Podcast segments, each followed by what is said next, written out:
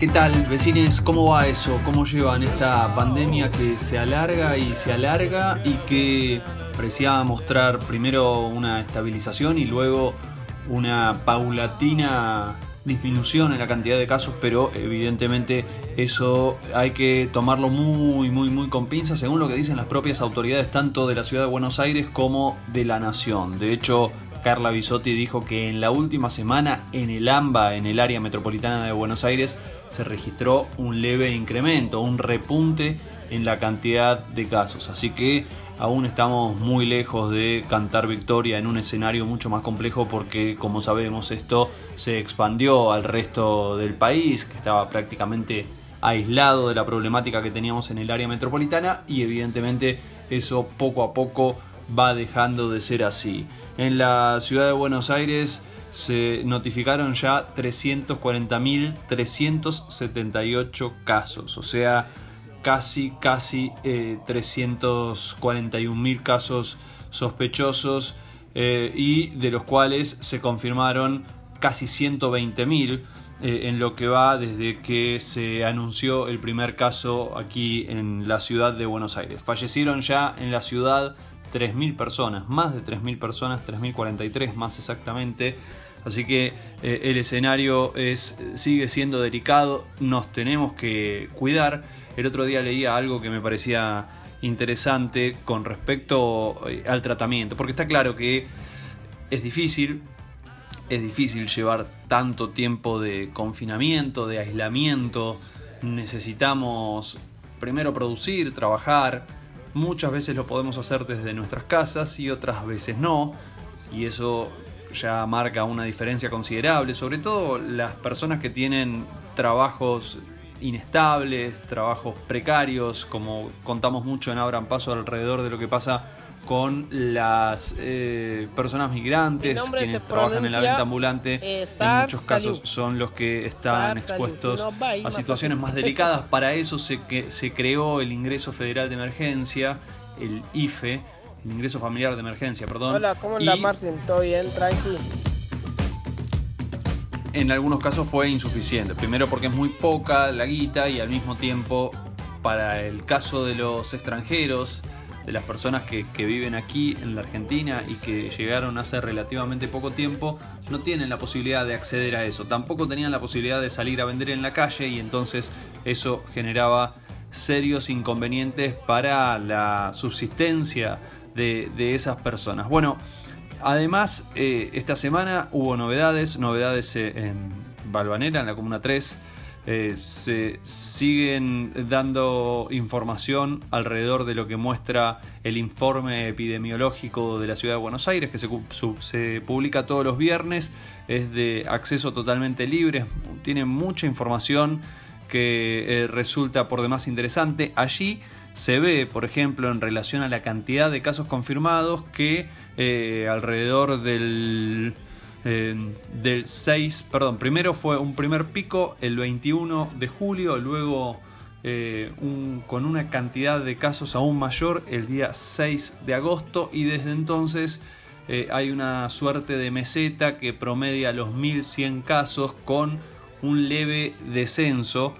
Por lo menos en lo que se vio hasta ahora, ¿eh? ojo porque hay, que, hay que prestar mucha atención con un claro impacto en el marco comunitario, en, la circulación comunitaria, muy pero muy poquito tiene que ver con los contactos estrechos y otro poquito con eh, trabajadores de la salud, ¿no? Recordemos que ahora mermó un poquito eso, en un momento era muy fuerte y, y se trataba de la principal preocupación porque, eh, claro, la infraestructura parecía que daba abasto pero no, la, no el personal, ¿no? que se estaba, se estaba enfermando en un 10% más o menos eh, del total del personal, la cantidad de eh, médicos, enfermeras, profesionales de la salud en su conjunto que se terminan enfermando. Al mismo tiempo, eh, hay que decir que el,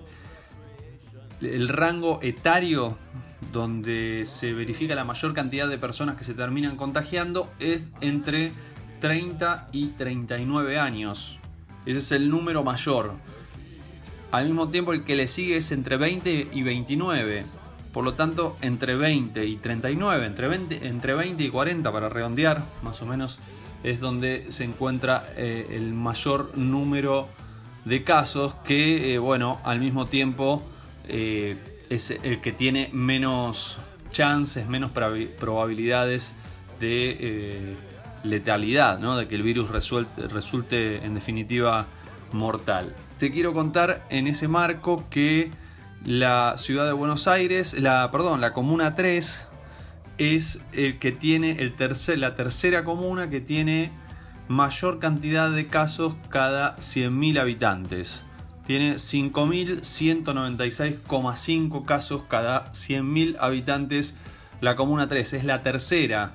Y este, esta forma de tomar el dato termina siendo mucho más interesante porque te permite ver la real dimensión que tiene el virus más allá de tomar el número nominal, sino poder ponderarlo y ver el impacto que tiene en relación a la densidad de población y a la cantidad de personas que circulan en cada comuna. Solo está superado por la comuna 4, donde está el barrio de La Boca, San Telmo, no, San Telmo no, La Boca, Barracas, Parque Patricios y la comuna 8, Lugano, Villa Riachuelo y Soldati casi empatado con, esa comuna, con la que decía recién. Con la 8 son las dos que están, las tres, mejor dicho, que están en peor situación.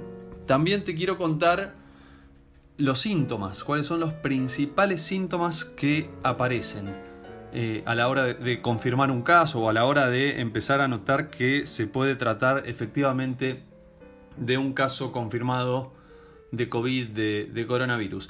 Tos es uno de los síntomas principales, le sigue cefalea, eh, odinofalgia, odinofagia, perdón, odinofagia, esto es pérdida del olfato, fiebre igual o mayor a 38 grados, em, lo mismo sucede con la pérdida del gusto, malestar general, pero lo que más, más, más se verifica en, el, en, un número que supera el 16% de los casos es tos, el resto ya empieza a bajar.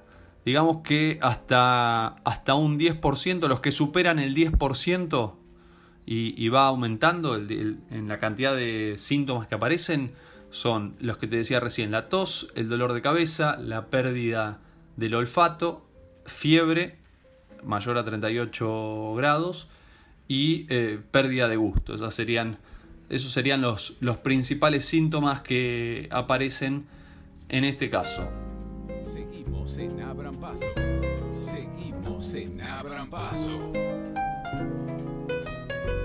Bueno, en relación a, la letalidad, como te decía hace un ratito, se verifica un número más alto en el rango que está entre los 80 y los 89 años, entre los 70 y 79 también, hay un número alto y a medida que desciende la edad, desciende también la, el porcentaje de letalidad siendo muy pero muy mínimo en el caso, bueno, ya los que son menores de 50 años, ¿no? Entre, ojo, entre 40 y 49 se verifica un, porcentaje mínimo, pero existe, y ya cuando eh, son menores de 40 años, eso no, no se observa de la misma manera. En relación a los a las eh, enfermedades previas, a las patologías que tienen las personas que eh, fallecen, bueno, la gran, gran, gran mayoría de casos es en personas que no tienen patologías ni enfermedades previas, pero un porcentaje de ellas que alcanza casi el 5% fallece, muere de todas maneras. Eh, la mayor cantidad de, fallecimientos de personas que contraen coronavirus se da en quienes tienen hipertensión arterial. Así que atención, digo, si tenés familiares, si tenés eh, personas cercanas, vecinos que tengan hipertensión arterial, hay que cuidarlos muchísimo. Lo mismo ocurre para, eh, aunque ya en menor medida, para el caso de los fumadores o ex fumadores. Fíjate vos que en los ex fumadores hay una tasa de letalidad aún mayor. Para diabetes también eh, es una situación complicada. Asma, enfermedad neuronal crónica también es otro de los, eh, otra de las enfermedades previas que termina generando enormes dificultades. Y eh, me quiero ir un cachito a Balvanera porque esta semana mostró una, una variación, un aumento de casos de 353 nuevos confirmados, 353 nuevos confirmados, tiene eh, una tasa de 5.300, casi 5.400 cada 100.000 habitantes, 5.400 casos cada 100.000 habitantes. Es un número, eh, bueno, muy considerable, muy alto en ese sentido y eh, este número que te decía de, variación en la última semana de 353 indica que es el barrio, uno de los barrios con más aumento en la última semana, solo superado por saber, sí, por el barrio de Palermo que tuvo 519 casos. Es decir, Valvanera es el segundo barrio con mayor cantidad de casos confirmados en la última semana. Bueno, toda esta información se desprende de eh, lo que llega a través del boletín epidemiológico, que como te decía se publica los viernes. Si vos ves eh, el mapita de, donde se muestra la tasa de, incidencia del COVID, de casos confirmados cada 100.000 habitantes, es impresionante que de, de la mitad de la capital federal hacia el sur, es mucho más fuerte e, esa presencia, eh, tiene a eh, como mayor exponente a Soldati, a Villa Soldati y al barrio de Retiro como los casos más con más cantidad de confirmados. Luego es, un verde más oscuro, luego se va aclarando porque ya hay menor cantidad de casos cada, cada 100.000 habitantes. Todo eso hacia el norte. Si bien Palermo tiene una gran cantidad de casos, es cierto que eh, es un barrio densamente poblado, que tiene una, de las comunas más grandes y a partir de allí eh, la, diferencia en la incidencia termina siendo mucho más notable. Y si ya te vas aún más al norte, a Belgrano, a Núñez, a Saavedra, a Villa Pueyrredón, a Agronomía, a Villa del Parque, están mucho mejor, en una situación mucho más eh, tranquila con respecto a lo que sucede en los barrios de la zona sur. Balvanera, San Cristóbal, Parque Patricios, si bien no están en el estado de gravedad que se muestra eh, Soldati, Barracas, Pompeya, La Boca, bueno, está casi igual que La Boca, pero eh, un poquito mejor, nada más que un poquito mejor en comparación a Barracas, Nueva Pompeya y Villa Soldati.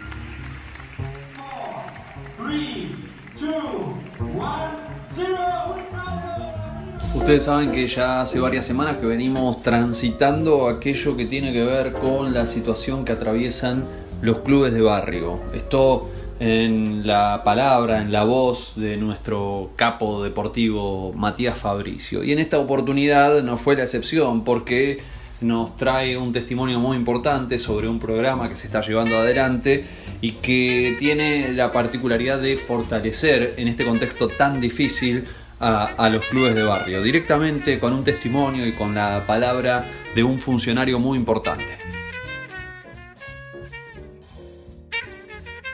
Se acordarán de la última vez que hablábamos, que trajimos el testimonio de Claudia Villaverde, dirigente del Club Estrella de Boedo, uno de los más importantes del barrio de Boedo aquí en Capital Federal, acerca de la situación de los clubes con esto de la pandemia, la cuarentena y, que no hay actividades, y también puntualmente del programa Clubes en Obra del Ministerio de Turismo y Deporte. Bueno, para hoy traemos la, palabra de Francisco Chiván, él es director de Clubes Argentinos de dicho ministerio y es quien está llevando eh, adelante este programa en cuestión, el programa Clubes en Obra. Está recorriendo clubes y bueno, llevando, llevando un poco adelante todo este asunto. Hablamos con él, para que nos actualice un poco sobre este programa, para que nos cuente la cantidad de clubes que están eh, involucrados y que se verán beneficiados por esta asistencia estatal, si había requisitos, qué tipo de obras se están realizando, etcétera. Bueno, varias cosas que Francisco gentilmente nos estuvo actualizando. Programa Clubes en Obra. Se inscribieron más de 4.500 clubes de todo el país, de los cuales ya más de 700 clubes ya accedieron al programa y esperamos llegar por lo menos a 300 clubes más. monto promedio de los subsidios otorgados hasta el momento es de 500 mil pesos. Con este programa llegamos a más de 300 municipios de todo el país y estimamos que con este programa se generaron más de 5.000 puestos de trabajo. No hay ningún requisito de parte del ministerio para que los clubes tengan que hacer tal o cual obra. Sí lo que hicimos fue proponer una serie de 15 kits de, de obras para, a modo orientativo para que cada una de las instituciones pueda elegir si es de ahí, pero no era, no era un requisito. Nosotros fuimos tomando de las propuestas y los proyectos que nos fueron llegando en función de la necesidad de cada una de las instituciones. Por ejemplo, hubo muchos, muchos clubes que aprovecharon este parate también para remodelar vestuarios, para refaccionar algunas canchas, el alambrado perimetral, para pintar. En general hubo de los más diversos tipos de obras y eso tiene que ver con que era en función de la necesidad de cada una de las, de las instituciones. En relación al COVID, este programa no, no, estaba encasillado en la emergencia sanitaria, sino que lo que tenía por objetivo era aprovechar el parate de los clubes y mejorar la infraestructura y al mismo tiempo ser motor y generar mano de obra en cada una de las comunidades en las que los clubes se encuentran. Porque entendemos que cada club contrata mano de obra de su barrio, de su pueblo y eso también dinamiza la economía. Es cierto que la situación sanitaria va a obligar a los clubes a repensarse, es por eso que sacamos un protocolo de clubes de barrio para que cuando cada una de las jurisdicciones lo permita, los clubes puedan volver de la manera más cuidada para sus socios, para sus trabajadores y sus trabajadoras. Este programa está lanzado y financiado por el Ministerio de Turismo y Deporte Nacional, desde luego, pero Claro, eh, es muy amplio el territorio, entonces hay una articulación permanente con secretarías y ministerios de cada provincia, incluso algunos municipios, como para tener, nos contaba Francisco, una relación y una llegada un poquito más próxima a los clubes, que bueno, son los que van a acceder puntualmente a, este proyecto. La relación con los municipios y con las provincias es permanente, hay un ida y vuelta con cada una de las secretarías de deportes provinciales, sobre todo, y también con algunos municipios fundamentalmente porque hay una territorialidad que, tiene cada una de, las direcciones provinciales que a veces a nosotros nos cuesta llegar, esa necesidad ese conocimiento más mano a mano de cada uno de los clubes los tienen ellos y en ellos nos apoyábamos para saber cuáles eran los clubes que estaban más necesitados en este, en este contexto. No hay que ilusionarse con que estas mejoras edilicias y estas renovaciones vayan a, estrenarse por los socios y, socias de cada club a la brevedad, porque bueno, protocolo mediante, esto está todavía atado a la situación sanitaria de cada región, como nos contaba también Francisco. En relación a la vuelta de la actividad, el Ministerio publicó un protocolo para el retorno a las actividades, ya hará, más, de, un mes que lo publicamos. Este protocolo se trabajó con las instituciones y con el Ministerio de Salud. Nosotros elaboramos una propuesta y fue validada por el Ministerio y una vez que, ese trabajo se realizó, sí, ya lo compartimos y está, y está en, manos de cada uno de los clubes para que puedan aplicarlo. Sobre la fecha y el retorno de las actividades, es muy difícil decir una, fecha cierta porque cada una de las jurisdicciones tiene una realidad distinta. Sobre todo en estas últimas semanas vimos que, el virus es muy dinámico y las provincias que en un momento que parecían que ya estaban con el problema resuelto, tuvieron casos nuevos o muchas volvieron a tener casos, entonces eso está sujeto sobre todo a la fase de cada una de las provincias y de las jurisdicciones. Es por eso que no, no podemos determinar una fecha concreta.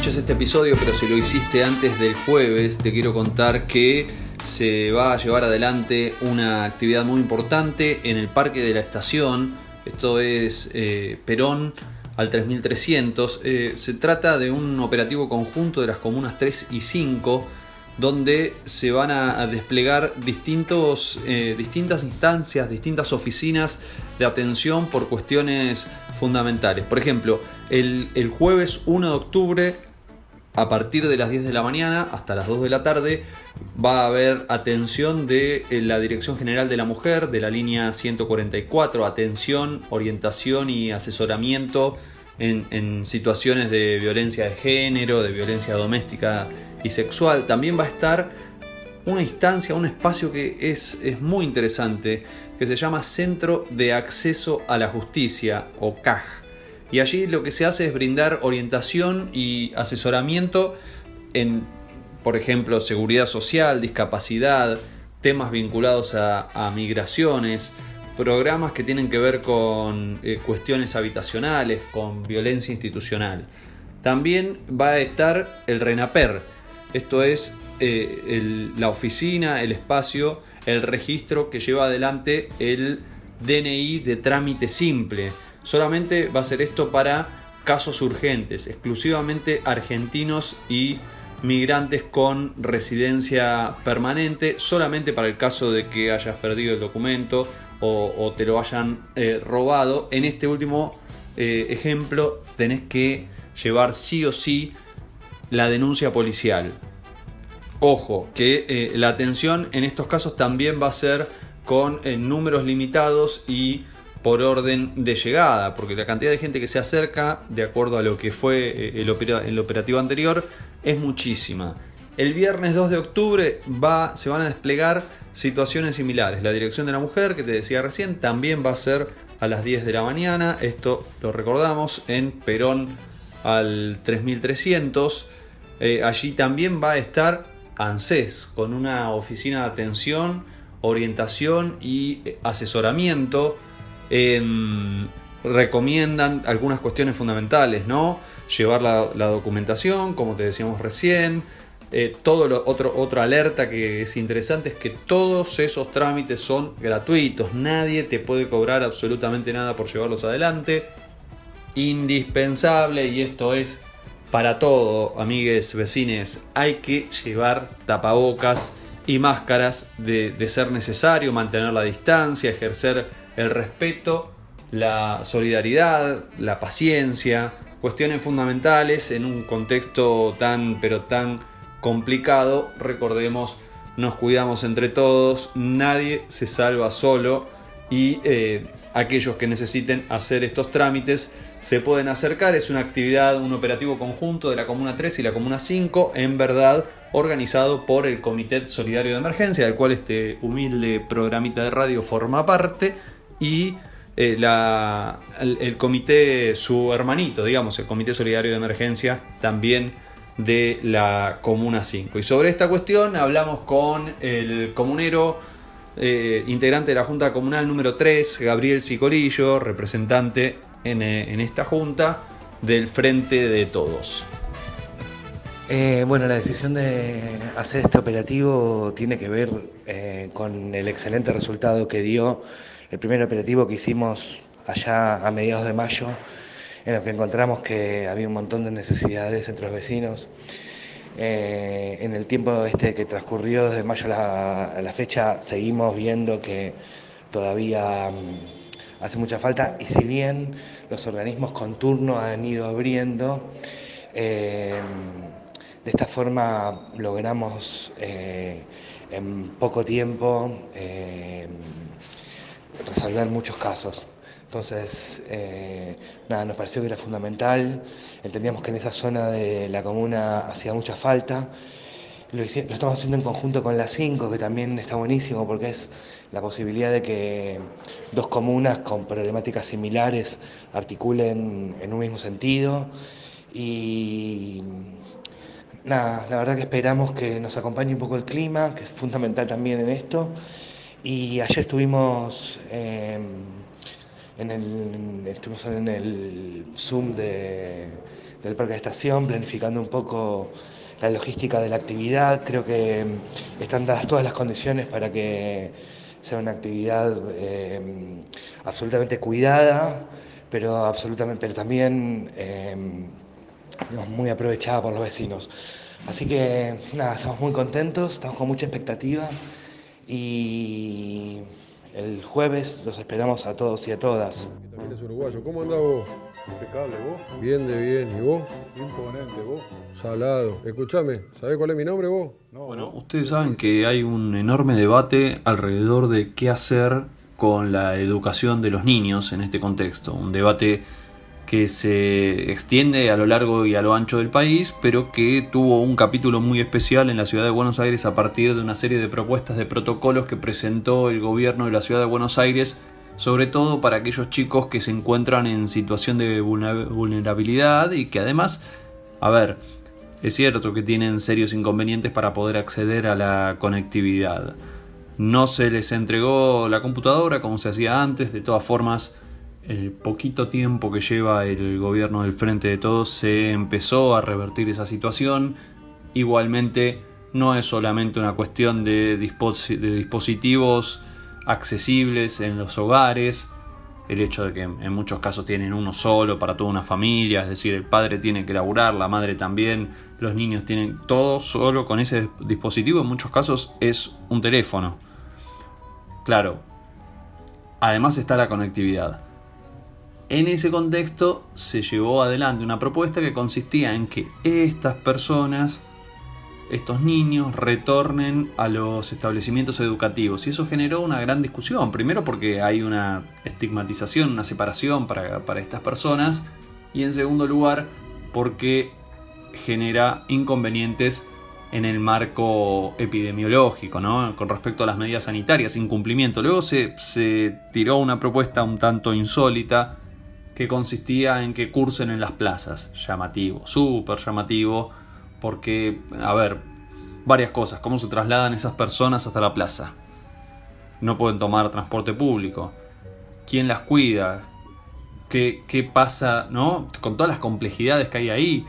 Además, vas a hacer una aglomeración irremediablemente, por más que sea al aire libre, con todo lo que ya sabemos que se disminuye la posibilidad de contagio. De todas maneras, es un tema muy pero muy delicado. Y luego, finalmente, llegó el tema a la posibilidad de que eso se dicte eh, en, en, los colegios. Bueno, hay eh, una cuestión alrededor de esto que sigue en danza, se están reuniendo las autoridades de educación de la nación y de la ciudad de Buenos Aires y hay un tema que es interesante alrededor de, de esta cuestión que tiene que ver con qué va a ocurrir alrededor de la nueva inscripción parece re loco, ¿no? Casi no. Este, este ciclo lectivo, este año no existió y ya tenemos que empezar a discutir qué va a pasar con el ciclo 2021, con el ciclo 2021. Y una propuesta, una cuestión interesante para pensar alrededor de esto es qué va a pasar con la inscripción. Sabemos que el método online terminó siendo mm, discriminativo, terminó generando sesgos, Además, no le permitió a las familias acceder a los reclamos formales correspondientes. Esa cuestión de, frialdad que tiene la mediación de, de, Internet, la mediación digital, bueno, facilitó que eh, en muchos casos lo que pide una familia, lo que necesita para garantizar la educación de, de sus niñas, no, no se puede llevar adelante. Y por lo tanto, es interesante explorar la posibilidad de que el Poder Ejecutivo arbitre las medidas necesarias, articule eh, distintas políticas que permitan el acceso a la inscripción en las escuelas para el ciclo del año que viene y para eso eh, sería deseable en algún sentido que bueno no sea exclusivamente por la vía virtual y que eh, eh, se evite esta despersonalización, esta imposibilidad que, se genera de acceder a una vacante, que se tomen medidas complementarias y que eso eh, implique, bueno, acceder a medios para realizar la inscripción de otra manera, ¿no? De, de evaluando la chance de que se pueda, um, se pueda acceder a lugares con en espacios abiertos, que, que, se arbitren, se adopten medidas de presencialidad, pero que al mismo tiempo sean al aire libre, tomando en cuenta que, ya estamos en, en, épocas en las cuales esto de alguna manera se puede hacer, con tiempo, todavía falta mucho, por ende, si se comienza, si se agarra esto con tiempo, eh, puede, ser, puede ser interesante. Recordemos que buena parte de estos derechos están garantizados, a ver, en la Convención de los Derechos del Niño, eh, en el artículo 28, en eh, el artículo 24 de la Constitución de, de la Ciudad de Buenos Aires, que dice el Estado de la ciudad admite, asume, mejor dicho, la responsabilidad indelegable de asegurar y financiar la educación pública. Eh, la Constitución Nacional también lo dice en su artículo 14, ¿no? la, garantía que tiene que llevar adelante el, Poder Ejecutivo de garantizar el derecho a enseñar y a, aprender. Así que eh, es un, tema ah, para el cual nosotros queríamos eh, sobre el cual queríamos reflexionar, queríamos prestar atención acerca de lo que pueda llegar a ocurrir en este contexto, en el marco de un fuerte debate que se desarrolló eh, también hacia el interior de, la legislatura de la Ciudad de Buenos Aires, en la opinión pública, respecto a qué hacer con los niños, niñas y adolescentes que sufren un cercenamiento en sus derechos más básicos porque están imposibilitados de acceder a la educación a distancia. Por lo tanto, bueno, la instancia, la posibilidad de que se tomen medidas que permitan de alguna forma acceder a, una inscripción de tipo presencial eh, es por demás interesante y desde aquí eh, el pedido y eh, el llamado a que las autoridades reflexionen al respecto. Y en ese marco, un funcionario de la ciudad de Buenos Aires que se llama Fabio Caponi, perdón, Fabián Caponi, es el director general de escuelas en redes sociales. esa es la chapa que tiene. Por otro lado, el director general de escuelas, Fabián Caponi, funcionario del Ministerio de Educación de la Ciudad de Buenos Aires, en verdad se llama Ministerio de Educación e Innovación de la Ciudad de Buenos Aires. Él lo que hizo fue eh, publicar en redes sociales que están llevando adelante acciones de relevamiento con equipos recorriendo cada uno de los barrios para tener un contacto presencial con las familias que no se pueden comunicar con, las escuelas. Y ya desde hace tiempo que lo viene diciendo el, Ministerio de Educación e Innovación que promueve el regreso a un espacio presencial, como, como estábamos contando hace un ratito, como una forma de reparar la carencia de vínculos virtuales producto de la falta de conectividad, tema que se ha discutido largo y tendido en los últimos, en los últimos meses aquí en la Argentina, sobre todo a partir del decreto de necesidad de urgencia que estableció el propio gobierno nacional para que este servicio de una u otra manera sea garantizado, dado que lo usamos para las actividades más fundamentales de trabajo, de estudio, es prácticamente indispensable en este momento. Ahora surgen una cantidad de preguntas a partir de esta, este relevamiento que se está haciendo porque no, no se brindó demasiada información. Por ejemplo, conocer sobre qué base de datos se lleva adelante el relevamiento para para eh, tomar noción de quiénes son los alumnos o alumnas sin conectividad. También qué cargo desempeñan las personas, o sea, quiénes son los que llevan adelante este registro, cuál es el personal, qué capacidad tienen, qué características y eh, qué, qué, se va a hacer con esa información, si va a ser de carácter oficial o no, además de tomar en cuenta qué indicadores, ¿no? cómo se conforma, cómo se, se procesa toda esa información, bajo qué, bueno, cuántas personas fueron contratadas, bajo qué forma de contratación también, temas fundamentales, en qué consiste ese mecanismo informativo que, eh, por el cual se, les explica en qué consiste todo esto a las personas encuestadas, además de eh, el mecanismo eh, por el cual bueno, se, se brinda opciones, qué, mecanismo se brinda a las personas para que puedan acceder a un contacto con la escuela. Hay una oscuridad alrededor de esto en relación a la información pública, en relación a conocer en qué consisten las acciones de estos funcionarios que nos permitan saber qué es lo que se está haciendo, cuáles son las características, con qué objetivos, cuestiones que son de primera necesidad para los vecines, sobre todo para los niños, para las niñas en este contexto, porque necesitan saber que eh, un poco más de previsibilidad. Está claro, estamos ante una situación muy delicada, muy atípica. Yo creo que acá eh, cargarle las tintas a un gobierno o a otro no es momento, no es momento. Lamentablemente es lo que está haciendo la oposición política con el gobierno de Alberto Fernández, como si, como si hubiese elegido estar en este contexto. Ya eh, atravesábamos una situación muy delicada con respecto a la economía, producto de los últimos dos años de recesión terrible. ¿Ustedes recuerdan lo que fueron esas devaluaciones que... O sea, ahora saben que las medidas que se tomaron fueron para evitar una devaluación. Recuerden lo que fueron las, últimas dos devaluaciones del 2018 para acá.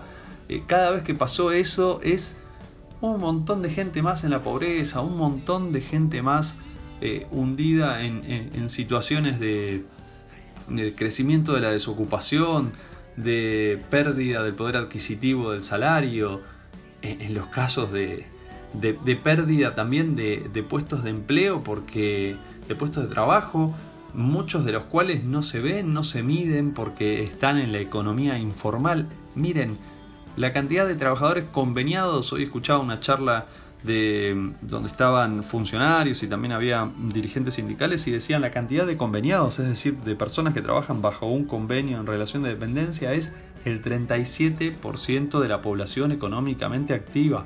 Es bajísimo, es un porcentaje muy pero muy bajo y en ese contexto la verdad es que el gobierno entrante, votado democráticamente por la mayoría de los argentinos, hace lo que puede.